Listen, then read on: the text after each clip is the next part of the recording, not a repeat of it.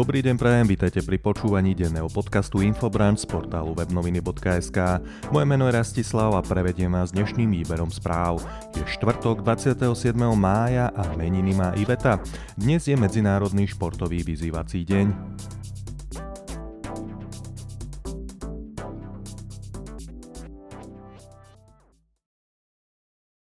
Začíname domácou top témou. Kolár sa dohodol s Kolíkovou na úprave kolúznej väzby. Predseda parlamentu Boris Kolár sa dohodol s ministerkou spravodlivosti Máriou Kolíkovou na úprave kolúznej väzby. Návrh odobril na stredajšom rokovaní vlády aj kabinet. Novelu trestného poriadku predložila ministerka spravodlivosti Mária Kolíková. Kolárovi sa podľa jeho slov nepodarilo dosiahnuť všetko, ale ako povedal, rešpektujem pani ministerku, že tiež potrebovala udržať niektoré procesy v chode, aby neboli narušené. Podotkol, že tento spor je zažehnaný. Rezort spravodlivosti navrhuje zavedenie 5-mesačnej lehoty kolúznej väzby, teda väzby pre hrozbu ovplyvňovania svetkov zo strany obvineného. Kolúzna väzba podľa novely bude môcť trvať aj dlhšie ako 5 mesiacov, ak sa zistí, že sa obvinený kolúzne správal, či už sám alebo prostredníctvom iných osôb. Plynule prechádzame na prierez domáceho spravodajstva. Vláda odsúhlasila používanie vakcíny Sputnik V. Vláda v stredu odsúhlasila používanie ruskej vakcíny Sputnik V na Slovensku. Minister zdravotníctva Vladimír Lengvarský dostal za úlohu umožniť očkovanie touto vakcínou v počte do 200 tisíc dávok, a to do 7. júna. Zároveň má vydať záväzné usmernenie. To má zabezpečiť, že všetci občania, ktorým bola podaná vakcína Sputnik V, budú v prípade výskytu potenciálnych vedľajších účinkov okamžite lekárom manažovaní v súlade s odbornými odporúčaniami. Minister Lengvarský sa včera na tlačovej konferencii vyjadril aj k otázke nízkeho záujmu o očkovanie. Bohužiaľ, ako antivaxery a tí, ktorí vyrábajú hoaxy, sú stále populárny, bohužiaľ neviem prečo. Takže e, áno, ako každá aktivita, ktorá teda bude vyvracať hoaxy, či už to budeme robiť my, či už to budú robiť odborné spoločnosti, či to už budete robiť vy ako médiá, si pozývať do relácií niekoho, kto im to vysvetlí, tak e, všetko, všetko by mohlo pomôcť. Ja dosť veľa si mysl, alebo dosť veľa môže pomôcť, myslím si, aj e, začatie očkovania v ambulanciách pre dospelých a samozrejme od istej doby veľmi skorej aj pre deti. Poďme na ďalšiu domácu informáciu. Holého novela mení stavebný zákon na developerský. KDH preto žiada jej stiahnutie. Novela stavebného zákona z dielne vicepremiéra Štefana Holého mení stavebný zákon na developerský, keďže dáva veľké právomoci súkromným developerom, berie ich obciam a mestám, no a vylučuje z rozhodovania verejnosť. Myslí si to podpredseda KDH Igor Janskulík. Ako varuje Jan Skulík, nie je to o tom, či stavebné úrady bezpodmienečne musia byť v mestách a obciach. Ak však samozprávy nemajú mať slovo v tom, čo sa bude stavať na ich území, stávajú sa iba štatistami súkromných záujmov. Presne tam sa nesmieme dostať. Ďalšia domáca informácia je pozitívna. Epidemická situácia na Slovensku je veľmi priaznivá. Epidemická situácia je naďalej veľmi priaznivá a pokles v kľúčových indikátoroch sa oproti minulému týždňu ešte zrýchlil. Hospitalizovaných je menej ako 600 pacientov, umelú pľúcnu ventiláciu potrebuje 63 osôb počte hospitalizovaných sa nemocnice blížia ku kapacitám štandardných infekčných lôžok. Do nemocníc prijímajú približne 30 pacientov denne, čo je menej ako jedna desatina v porovnaní s vrcholom tejto vlny pandémie. Prejdime teraz k výberu zo zahraničného spravodajstva. Podľa slov Alexandra Lukašenka Európska únia vedie voči Bielorusku hybridnú vojnu. Bieloruský prezident Alexander Lukašenko v stredu pred zákonodarcami obhajoval odklonenie nedelňajšieho letu spoločnosti Ryanair smerujúceho z gréckých Atén do litovského Vilniusu.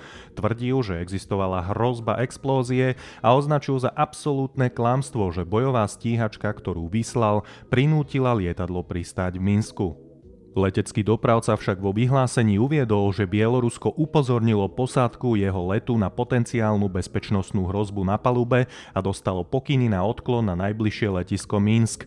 Stroj po pristáti prehľadali, no žiadnu bombu nenašli. Zadržali však 26-ročného novinára a aktivistu Ramana Prataseviča spolu s jeho ruskou priateľkou. No a druhá informácia zo zahraničia je pozitívna, týka sa aj Slovenska, ale aj všetkých členov Európskej únie. Európska prokuratúra začne čo skoro fungovať, posvieti si na korupciu aj rôzne podvody. Európska komisia v stredu 26.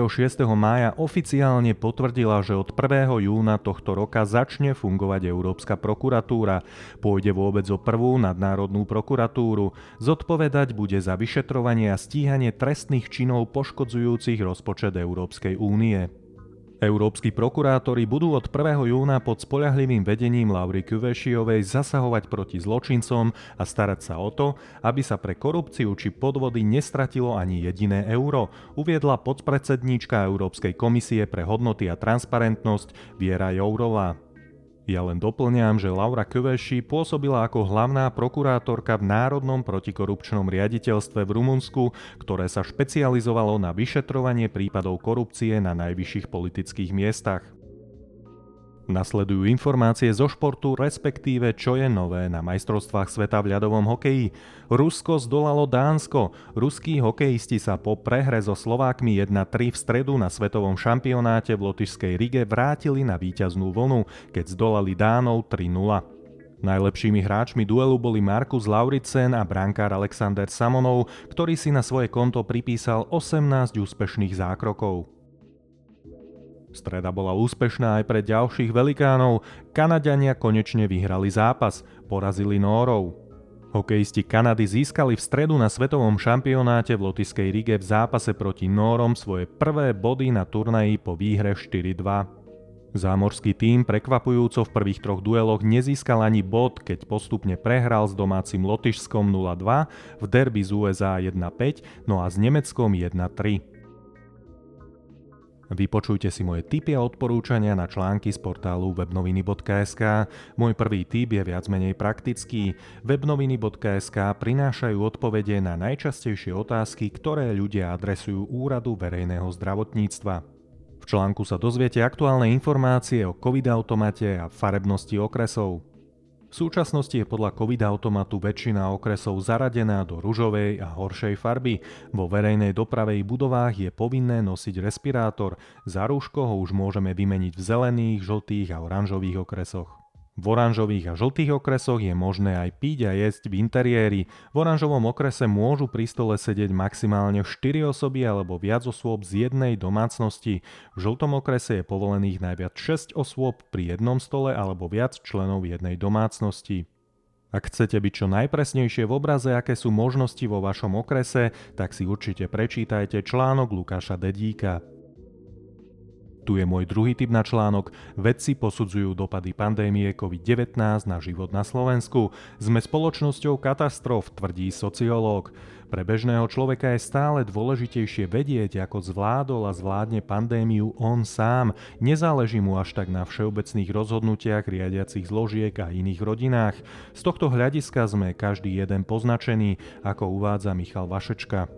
Sociológ poznamenal, že ľudia stratili dôveru v štát ako taký, ale aj v lekárov či expertov, na ktorých odborný názor a správne riešenia sa všetci spoliehali.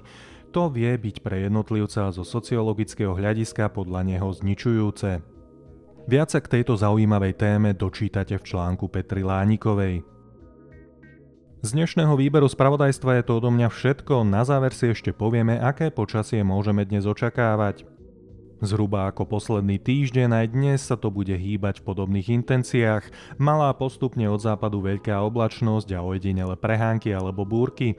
Denná teplota by sa mala hýbať medzi 15 až 20 stupňov, na juhu miestami okolo 22 stupňov Celzia.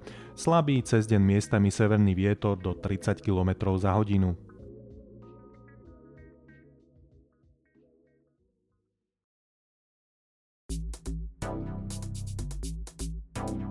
Počúvali ste denný podcast Infobrand z portálu webnoviny.sk. Moje meno je Rastislav a želám vám čo najpríjemnejšie prežitý štvrtkový deň.